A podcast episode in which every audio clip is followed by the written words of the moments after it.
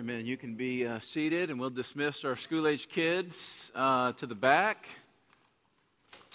to go learn and bring attention real quickly to you, uh, parents in here, that when you came in, you received a. Uh, um, and a family activity guide that's going home with you for you to look through those things and help your um, help reinforce the things that they're learning here um, a second or third time at home is really going to help them learn those things. Um, so I encourage you to do that. I invite everybody, if you brought a Bible or device with you, to open up to Proverbs chapter 9. That's where um, we'll be today, and we are going to wrap up our series on uh, the book of Proverbs. And uh, I'm a little sad about that. I wish we could go probably four more weeks, but next week we're starting Advent. And looks like probably at the beginning of uh, the year we're going to start maybe the book of Acts. And so um, we're going to have to put a bow on this. Uh, I do encourage you to make it a discipline of your life to continue to read Proverbs. The whole basis, uh, basis of Proverbs, um, a father to his son, about walking in the way of wisdom, and we need wisdom. And uh, basically, you got two options here. You can live and learn, meaning that you live and make mistakes and learn from them. You got to learn the hard way, right? You know what DC Talk said, right? got to learn the hard way sometimes. Um, so you can live and learn, or you can learn and live. You can learn first. You can avoid some of the pain and heartache of messing up, and you can learn first. And so that is what the wise father, to us, when we read the wise father here, we're reading God the Father speaking to us, pleading with us to be wise children, to walk in the way of wisdom. And there's so much more Proverbs. I wish we had time to explore um, together. I wish we had time to talk about anger at the beginning of the week. That's what my sermon was going to be on today, was going to be on anger. We all deal with anger on some level. Some of us stuff it and get resentful. Some of us explode and hurt everyone around us. We all feel anger, and not all anger is wrong, by the way. In fact, the closer we get to Christ, the angrier we will be at real evil and its effects. Proverbs 16:32 says, "Whoever is slow to anger is better than the mighty." And who rules his spirit than he who takes a city. The whole point of being slow to anger. Wisdom asks, Why should I feel so intensely about this issue? Or why does anyone actually need my opinion? Or why are we even talking about this? Is this really a gospel issue that I'm so angry about? I think Twitter and social media and emails would be cleared of a lot of conflict if we humbled ourselves and our opinions before Christ asking the question what are we really here for? What does God want me really to be stirred up about in my heart? Being slow to anger, ruling your spirit, responding instead of reacting is the way of wisdom. I wish we had time to talk about sex as it's in Proverbs. It's in there a lot. We live in a hypersexualized culture. And now, sex certainly isn't a bad thing, created by God to be enjoyed within the boundaries of a healthy marriage. And Scripture talks a lot, a lot about it. And Proverbs is not shy at all about sex. And its message is clear sexual folly destroys, sexual wisdom satisfies, but Christ is better than the best sex. That's kind of the point. You read chapters 5 or chapter 7, you'll see this wise father pleading with his son to be weary of the adulterous woman saying basically, hey, son, you're going to be tempted. You're walking into a world full of sexual foolishness. It's going to be offered to you as honey, and you'll be attracted to it, but this honey will poison you. And this is a real thing, and it's a real battle within the church. Not just the adulterous woman, although she's mentioned a dozen or more times through the book of Proverbs, but sexual temptation is everywhere. Access to pornography on everyone's phone, so close to us.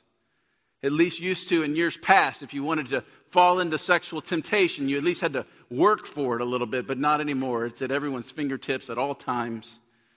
And parents, if you've got teenagers or young kids that have a phone and you don't have some kind of way of tracking exactly what they're looking at and blocking some of this bad stuff from them, you're being foolish. This is definitely the way of the world. Don't be foolish thinking you can play with fire and not get burned. Verse 8 of chapter 5 says, Keep your way far from her, talking about the adulterous woman, and do not go near the door of her house. Don't think again you can play with fire and not get burned. It's honey that poisons if outside of God's design, one man and one woman within the covenant of marriage. I wish we had time to talk more about that. I wish we had time to talk about marriage.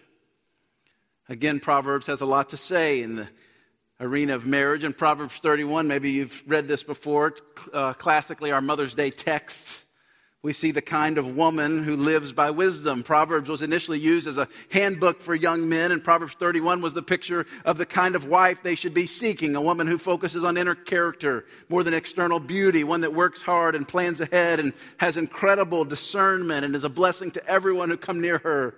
Verse 25 of chapter 31 says, Strength and dignity are her, are her clothing, and she laughs at the time to come. I love that phrase. I've been thinking about that this week a lot. She laughs at the time to come. She's not worried about the future. No matter what happens, she laughs at the time to come because she's got this security, this joy that's in Jesus, this, this trust that's in God, her Father, that no matter what comes, surely she's prepared. She's worked hard. Scripture says that. She's not lazy, just saying, oh, God's going to take care of it. No, she's worked hard and left the rest up to God. She's not worried about the future because she's planned well and worked hard, but more because she fears the Lord. She knows God will provide. A Proverbs 31 woman is a woman of great faith.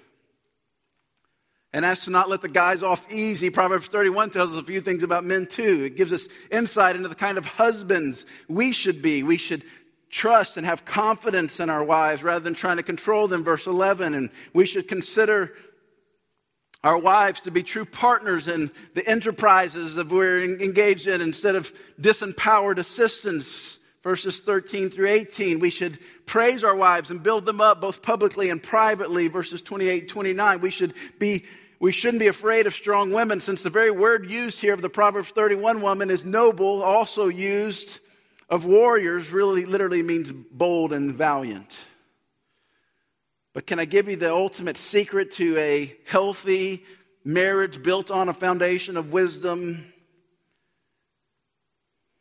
it's this idea of self forgetfulness. That's the term Tim Keller uses. First one I ever heard use the word to describe the kind of person who walks in wisdom. It's a supreme mark of humility in the man and the woman of God who walks in wisdom. Self forgetfulness. It's not that you think less of yourselves, but you think of yourselves less. And if we thought of ourselves less, most marital conflict would fade away because our aim would be to serve and to cherish and to nourish our spouse. And when you've got two spouses, a husband and wife, and this interdependence of leaning on each other and leaning on the Lord together, the, the other stuff that gets in the way that mostly causes marital conflict seems to fade away. Self forgetfulness.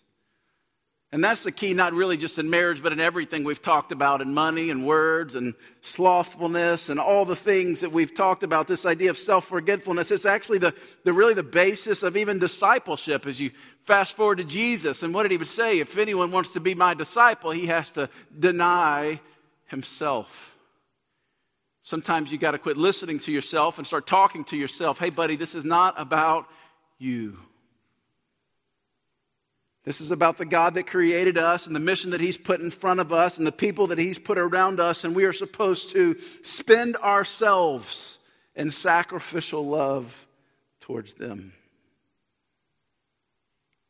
We'll look at Proverbs 9 again as our focus of the text this morning, and we're confronted with a choice there. The passage will describe two houses, one on either side of the road. On one side, a house stands open with the elegant lady named Wisdom inviting us in. On the other side of the road, another house stands with a seductive lady named Folly inviting us in. Which way will we turn? Now, the right answer seems easy on this side of things in theory. We're often told today that all we need is the right information. But if it was that simple, then all of us who came, claim to be Christ followers this morning would choose the right house, the house of wisdom, every time, but we don't. Maybe it's a little more complicated than that. Sometimes it's hard to tell because our emotions can play tricks on us. Sometimes it's our old sinful nature that still exists, even when we're not tempted. James says we actually put our own lure in the water. Sometimes it's a trap, the thing that Hebrews 12 talks about that encumbers us and trips us up. And that's why it's so great for us to come to the book of Proverbs this morning, that we see what God really thinks about life. The law of the Old Testament applied to everyday life. Through it, we have a plumb line, literally the wisdom of God who made the world to work in a certain way. We have the truth right before our eyes encouraged to memorize it and hide it in our hearts through the book of Psalms, to meditate on it and muse over it and become so saturated with God's word that it's literally like food that sustains us. But you know what? If I really think about it, I don't think our problem this morning is a lack of truth or even a lack of self awareness, maybe on our parts. Of course, we all have blind spots and we make certain mistakes and we fall into certain traps and we make poor decisions, certainly. But this is really an issue of the heart. It's one thing to know which way to go. It's one thing to know the biblical principles of money and anger and uh, slothfulness and the way we use our words. It's one thing to know what we should be doing. It's another thing to obey from the heart. A couple weeks ago, we're sitting at the dinner table.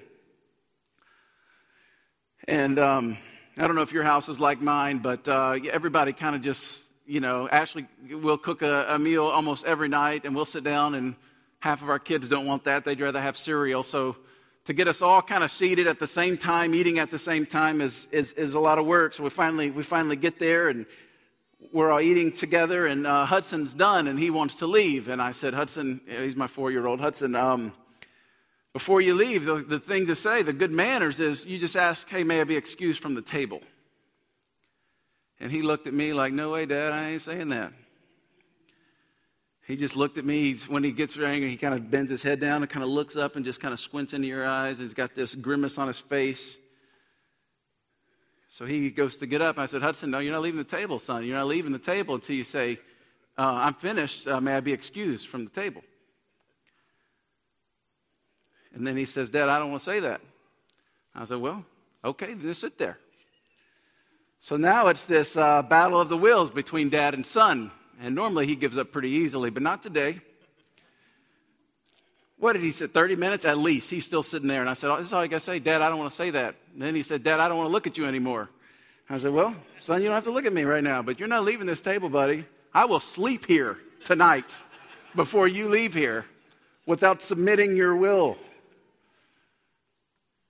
He says it, gritting his teeth, 30 minutes into it, may we excuse from the table, please? So, yes, you will, son.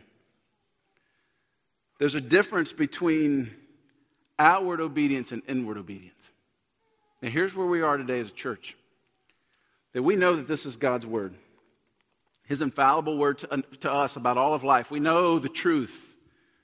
Most of us don't even have, we don't have an information problem about what truth is. We have an obedience problem. And even when we do obey, we obey kind of gritting our teeth. Not joyful obedience. No, it's like, uh, like this, like, like Hudson at the table. Like God's going to punish us if we don't do it His way, so we're going to do it His way even though we don't like it. And if that's the only way that you can obey, then take that step of obedience. It still is going to protect you from a lot of difficulty in life. But what God is after here, through all of the book of Proverbs, is obedience from the heart. Will you really submit yourself to Him and say, God, I want to go this way. I know your word says that we should go this way.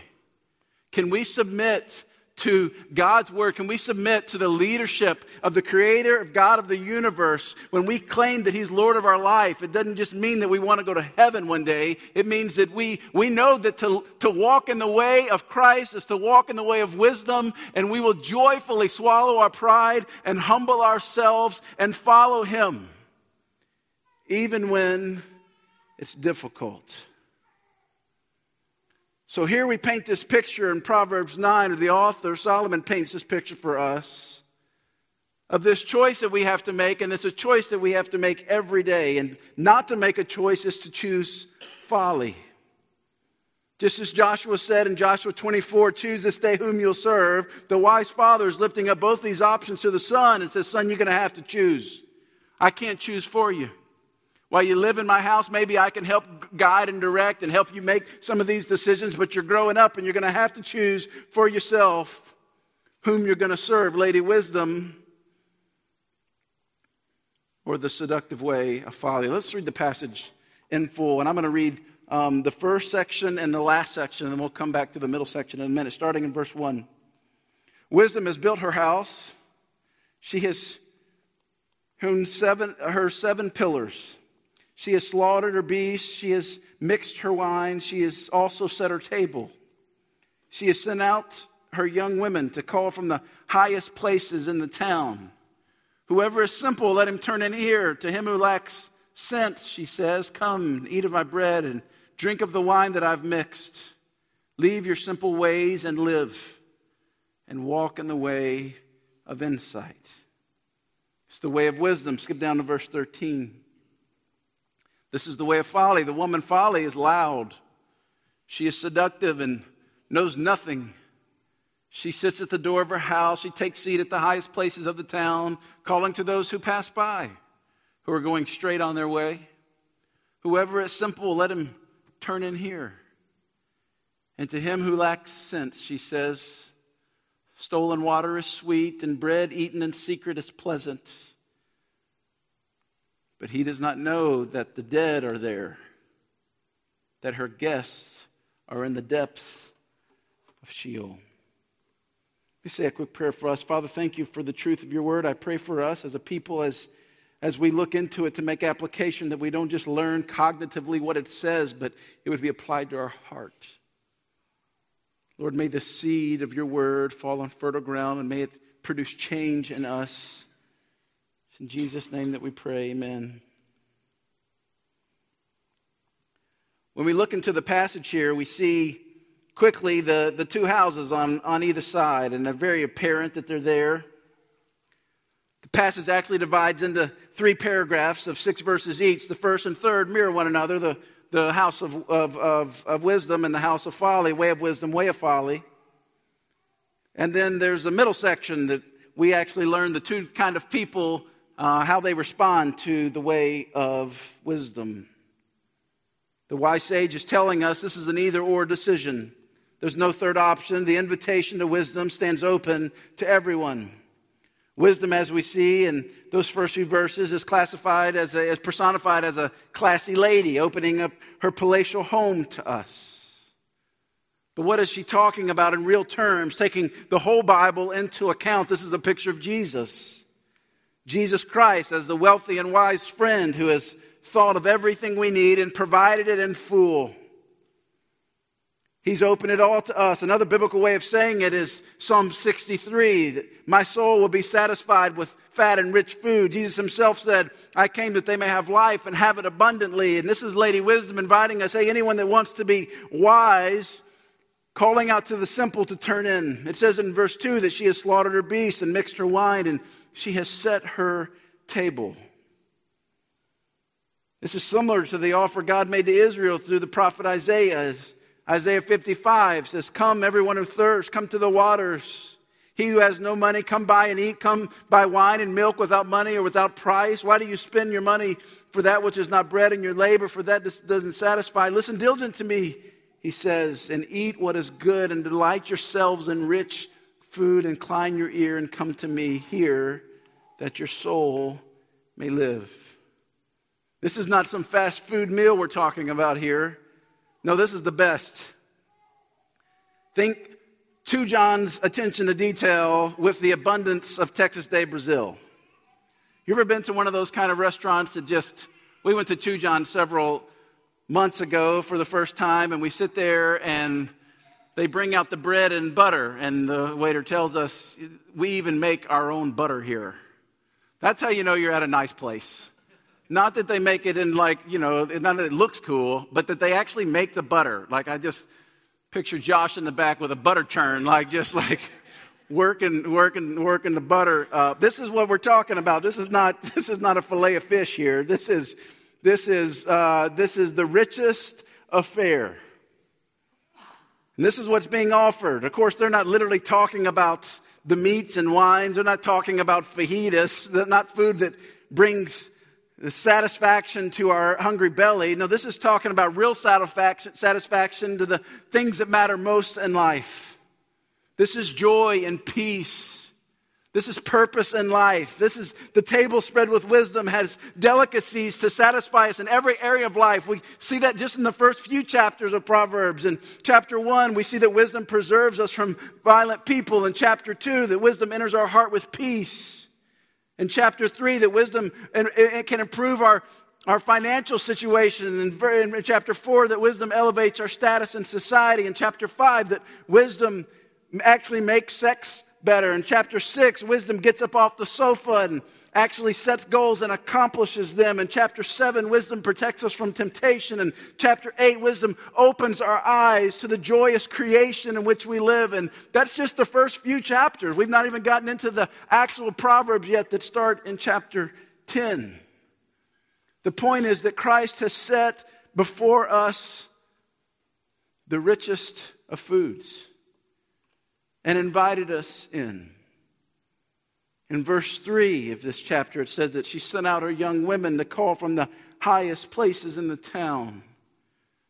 Whoever is simple, turn in here. Wisdom, really Christ Himself, has sent messengers out into the world to invite more and more people into His banquet. Wisdom is bold and public Wisdom cares very deeply about people.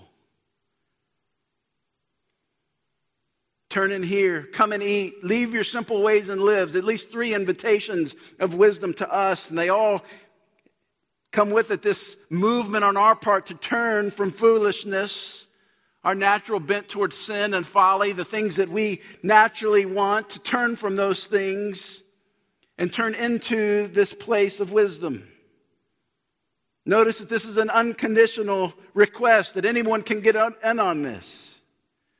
There's no preface of all who are worthy or everyone who has their act together or just the rich or wealthy or just the poor or those in poverty. It's, a, it's open to anyone. All we have to do is turn. Whoever is simple, whoever needs wisdom, it's saying, turn in here. Maybe in the Sermon on the Mount that Jesus would say, Blessed are the poor in spirit. That's what it's talk. Blessed, blessed are those that are spiritually needy, who knows that they don't have all the answers. And this is a picture of repentance. Gospel repentance is more than just turning away from sin. It's first and foremost tor- turning towards Jesus Christ, knowing that His way, that He's the only way. Christ is inviting us to come and receive his very best. Come eat of my bread and drink of the wine I've mixed. He says in verse 5, he's telling us to come freely and to eat fully. As I said last week in, Psalm 16, it says that in his presence there's the fullness of joy, fullness of joy. And I know that to be true in my heart. But every morning when my alarm clock goes off and the wee hours of the morning, I don't want to get up and get in His presence. At least most often I don't. And when I should probably be praying with my wife and having a serious conversation, there's nothing in me that wants to do that. My flesh resists it. I know it's the right thing, but I don't want to do it. As my kids get older and they turn into these little sassy mouth kids and they say something, I just want to knock their heads off. That's what I want to do. I know that's not right. I know I should be with grace and respond to them, and we should talk these things through, but my sinful nature that still, it doesn't reign anymore. I'm a child of, of the king. I understand it doesn't reign, but it does remain. And I know the truth about what I should do. Again, this is about obedience of the heart. And Jesus is inviting all of us to come and receive his very best, to come freely and eat fully. Bonhoeffer, in the book The Cost of Discipleship, wrote against what's called cheap grace. And he had a legitimate point, I encourage you to read some of that, but be careful. Grace must be cheap, or it isn't grace anymore. It wasn't cheap to Christ on the cross, but it's cheap to us. It's inexpensive. That's what exactly the force of this verses in 4 and 5 mean a fine banquet of grace freely open to fools. It's free and it's available to any who will come. But let's not leave this out. Look at verse 6. It does require something of us. We have to leave the company of the simple. Why is that there? Why is that one little phrase put in there? Why is that there? Because Christ is creating a new community of wisdom. People who were once fools, living for themselves, dead in their own sin, who've been made alive together with Christ and dwelt with the Holy Spirit, who is continually leading us now into truth and bringing conviction where we veer off course. Now compare that to the woman of folly. Look in verse 13. The woman of folly, loud and seductive and knows nothing. I read one translation that just says, and she's stupid. I like that. That kind of just hits. Now, I know kids we shouldn't say stupid, but it says it here. So it's okay this one time if you're talking about this, that folly is seductive and stupid. The problem with it is, is that folly being she knows nothing, but still she's giving advice to everyone. You know anybody like that? Who probably has the most jacked up life you've ever seen and they think they can give you just great advice? I mentioned a few weeks ago, like, I had the best parenting advice in the world before I had kids. I could just tell you exactly how it's done. But from a place of inexperience and stupidity, I had no idea what I was going to do. This is what it says of the woman folly, and this is what's so scary. It's the, it's, it's, it's the blind leading the blind. It's someone that you just, there's, there's no way that they can lead us anywhere. Herself, it says, Scripture says of her that she knows nothing. So why would we ever take her advice? Because she's seductive and she uses smooth words. She sits at the door of her house and she takes a seat on the highest places of the town, calling to those who pass by, who are going straight on their way. Whoever is simple, let him turn in here. And to him who lacks sense, she says, stolen water is sweet and bread eaten in secret is pleasant, but he does not know that the dead are there, that our guests are in the depths of Sheol. Here in these few verses, we see some parallels actually with wisdom. Maybe you noticed them as we read them that there's several things that are just so similar to wisdom's invitation in verses 1 through 6. They're pretty striking. The message is even the same. They both sit at the high place of the city. They're both offering this. Whoever is simple, let him turn in here. But there are differences, and it might take a second reading for you to see. At first, we see Lady Wisdom building her house with the seven pillars, this picture of strength but folly just sitting there, expecting others to be impressed. Second, wisdom is offering us the very best of meat and wine.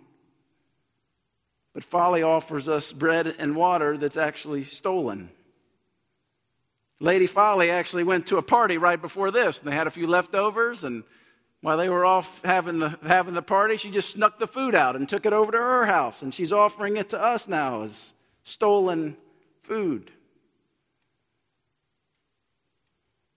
Matter, matter of fact, that the stolen food has actually gone bad, and she didn't tell us that, that it actually is going to lead to death. Thirdly, we see the difference, and wisdom is dealing honestly with us, but folly is making glamorous promises that cannot come true. And the fourth stark difference is that wisdom's followers live more and more forever. They actually get the abundant life that Jesus said he came to provide in John 10. But folly's friends die a quick death even before they know what hit them. And this, this is the deal with temptation, and it's the way that folly has always worked. It's the way our enemy has always tempted us all the way back in the garden, is there's some element of truth that is just thwarted. I mean, the water, the water is sweet, right? Stolen water is sweet to us for a little while. That is until guilt sets in or the consequences. Don't, don't think I'm up here saying that sin is not fun for a season. It absolutely is, or we would not give in to it all the time. It is, it is enjoyment for a season, for a night, or for a moment. But when the guilt and the consequences come, it was never worth it. Folly is promising satisfaction that she can't even provide. Folly says, Whoever is simple, enter here. To the one who lacks sense, she says, Stolen water is sweet, and bread eaten, in, eaten secretly is tasty. In other words, who cares where this food came from? It tastes good right now. And this is the temptation of folly every time. It's the temptation to look at the pornographic website. Who, who cares what this is about? This feels good right now. It's when we react instead of respond out of anger. I don't care what I'm supposed to do right now. This feels good right now. I don't care that I'm supposed to set worthy goals and go work to accomplish them. I'd rather just be comfortable and slothful right now. This feels good right now. That's why she says stolen water is sweet in the moment. To be foolish usually doesn't mean that you hate God. You just really want some bread. The bread of success or romance or sex or family or pleasure. And if you have to temporarily leave God behind to get it, then so be it. And be careful because you might actually get what she is offering. Again, church, this is why we need the Word. Why we need the gospel contained inside the Word. That the Word of God becomes our litmus test, our plumb line, our guide for truth. And not just the Word, but the Holy Spirit's revelation and application of the Word. Anyone can read the Word and never see its truth. The Holy Spirit illuminates truth to us. It makes it come alive. It impresses it on our hearts. It brings conviction of sin. It reminds us of who we are and whose we are in Christ. And this is the point of the gospel. For our sake, Jesus lived a perfect life. He chose wisdom every time against intense seduction. Then Jesus died on a cross a death that he did not deserve, a sacrificial death for the stupidity of the rest of us. And that is what the gospel announces. If you will receive Jesus by faith, he will give you his perfect life, his perfect record as a gift, and he will take from you your condemnation, nailing it to the cross. Now, knowing this changes everything, knowing that Jesus covers our sin when we deserve to be exposed, and He accepts us when we deserve to be rejected, and He rejoices over us when we deserve to be condemned and ashamed. That stunning new awareness will lift our hearts and our heads and take us further with Him than we've ever dreamed of going. His love creates within us this desire to choose the right way, to make the wise choice moment by moment. We look to Him by faith and we see His love for us right now and we receive it. And whatever might be our next step or step of obedience, we step out boldly knowing that God knows best and He wants the very best for us. We choose the right way and we choose it again and again, and we're able to taste this richest affair that is set before us. Just a few minutes left. Let me look, look with me in verse 7, this last little section about the scoffer. Verse 7 Whoever corrects a scoffer gets himself abuse, and he who reproves a wicked man incurs injury. Do not reprove a scoffer, or he'll hate you. Reprove a wise man, and he will love you. Give instruction to a wise man, and he will be wiser still. Teach a righteous man, and he will increase in learning. Verse 10 is the essence of the entire book of Proverbs.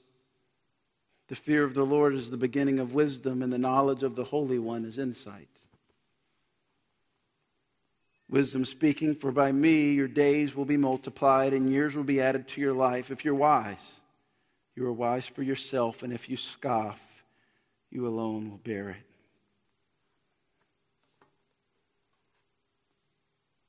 There's two different ways we see here that people react to wisdom. There's the scoffer, and the righteous.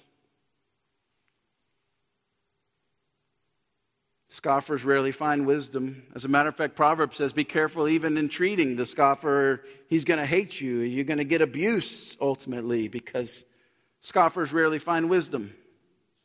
The point is not that scoffers aren't invited. No, the point is that scoffers are so proud and so arrogant, they would never lower themselves low enough to gain entrance into the kingdom of God. For the scoffer, it's never their fault, it's always someone else's. It's never their problem, it's always someone else's. They'll never bend the knee. However, the wise man is humble enough to accept correction, to increase in learning, to grow wiser.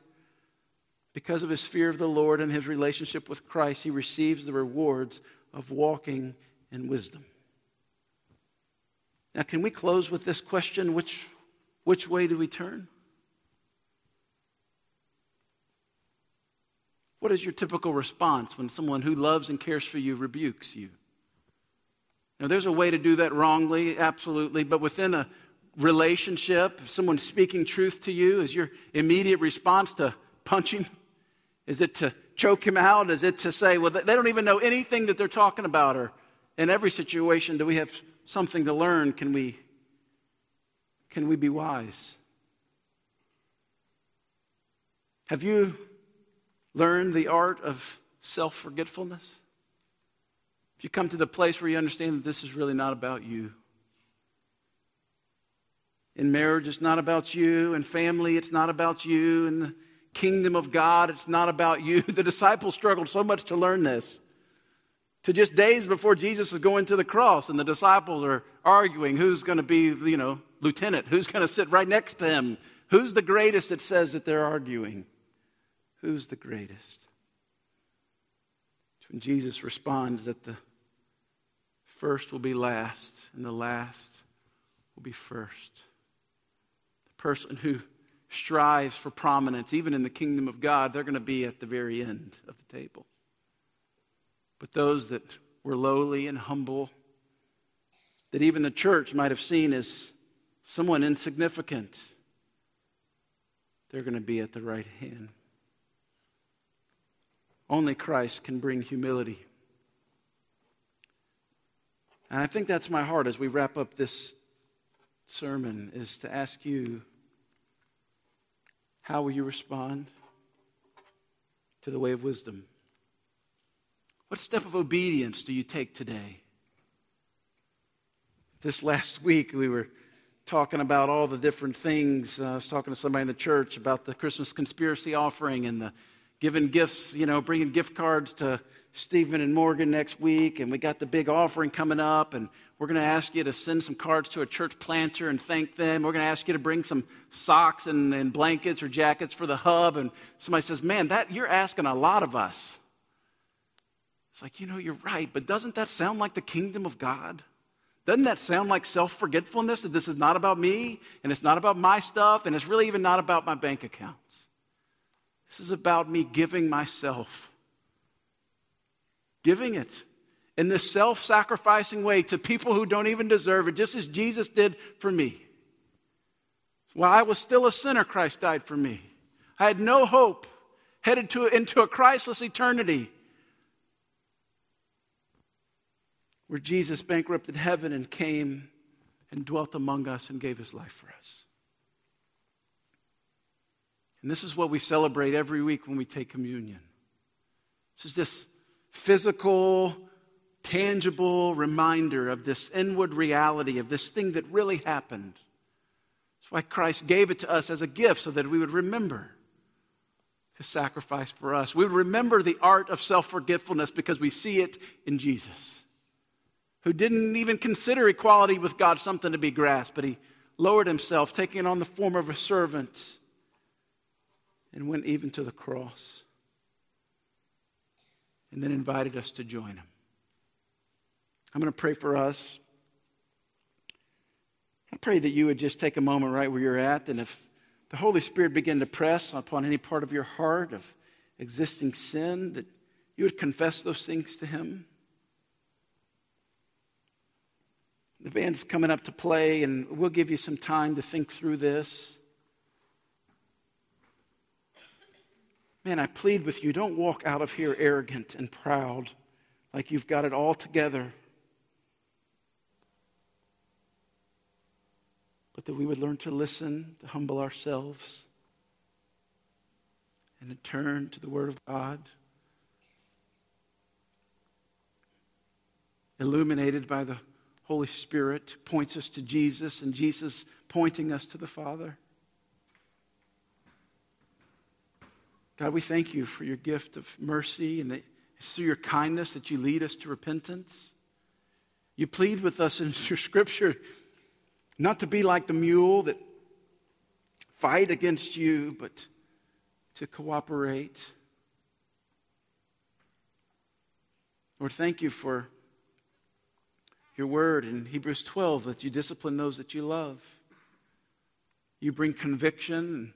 Repentance can be the sweetest word that we know as Christians when we find our way in error. We stop, we repent, we turn towards you. Or I feel like the enemy has a stronghold in our lives in some areas. To some in here, it's within the arena of sexuality and pornography. I pray, Father, that they would repent of those things and turn towards you, that they would be, they would, you'd be reminded even this morning that Jesus, you are better than those things. And some have gone off course in the issues of money, and you're calling them back to you to trust you. And others with their words, and some with laziness, and some even in marriage. Right now, on the very brink of saying, I just cannot go on anymore. Lord, would you empower them through your Spirit to humble themselves, even if it's mostly the other one's fault, and to serve their spouse, even like you served the church? But we know that we can't do this on our own. This is only possible through you and your grace. So, God, in a powerful way, would you make this real in our hearts and in our lives?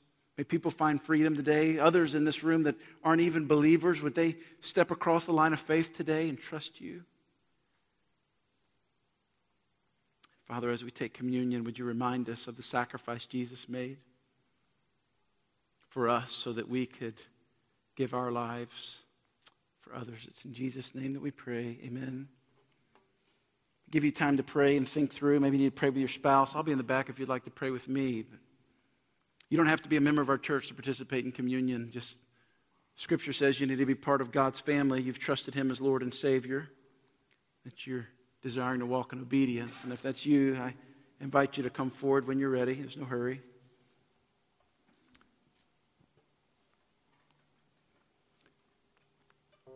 My invitation is that you would get serious with God and respond to where He's leading you. In Jesus' name.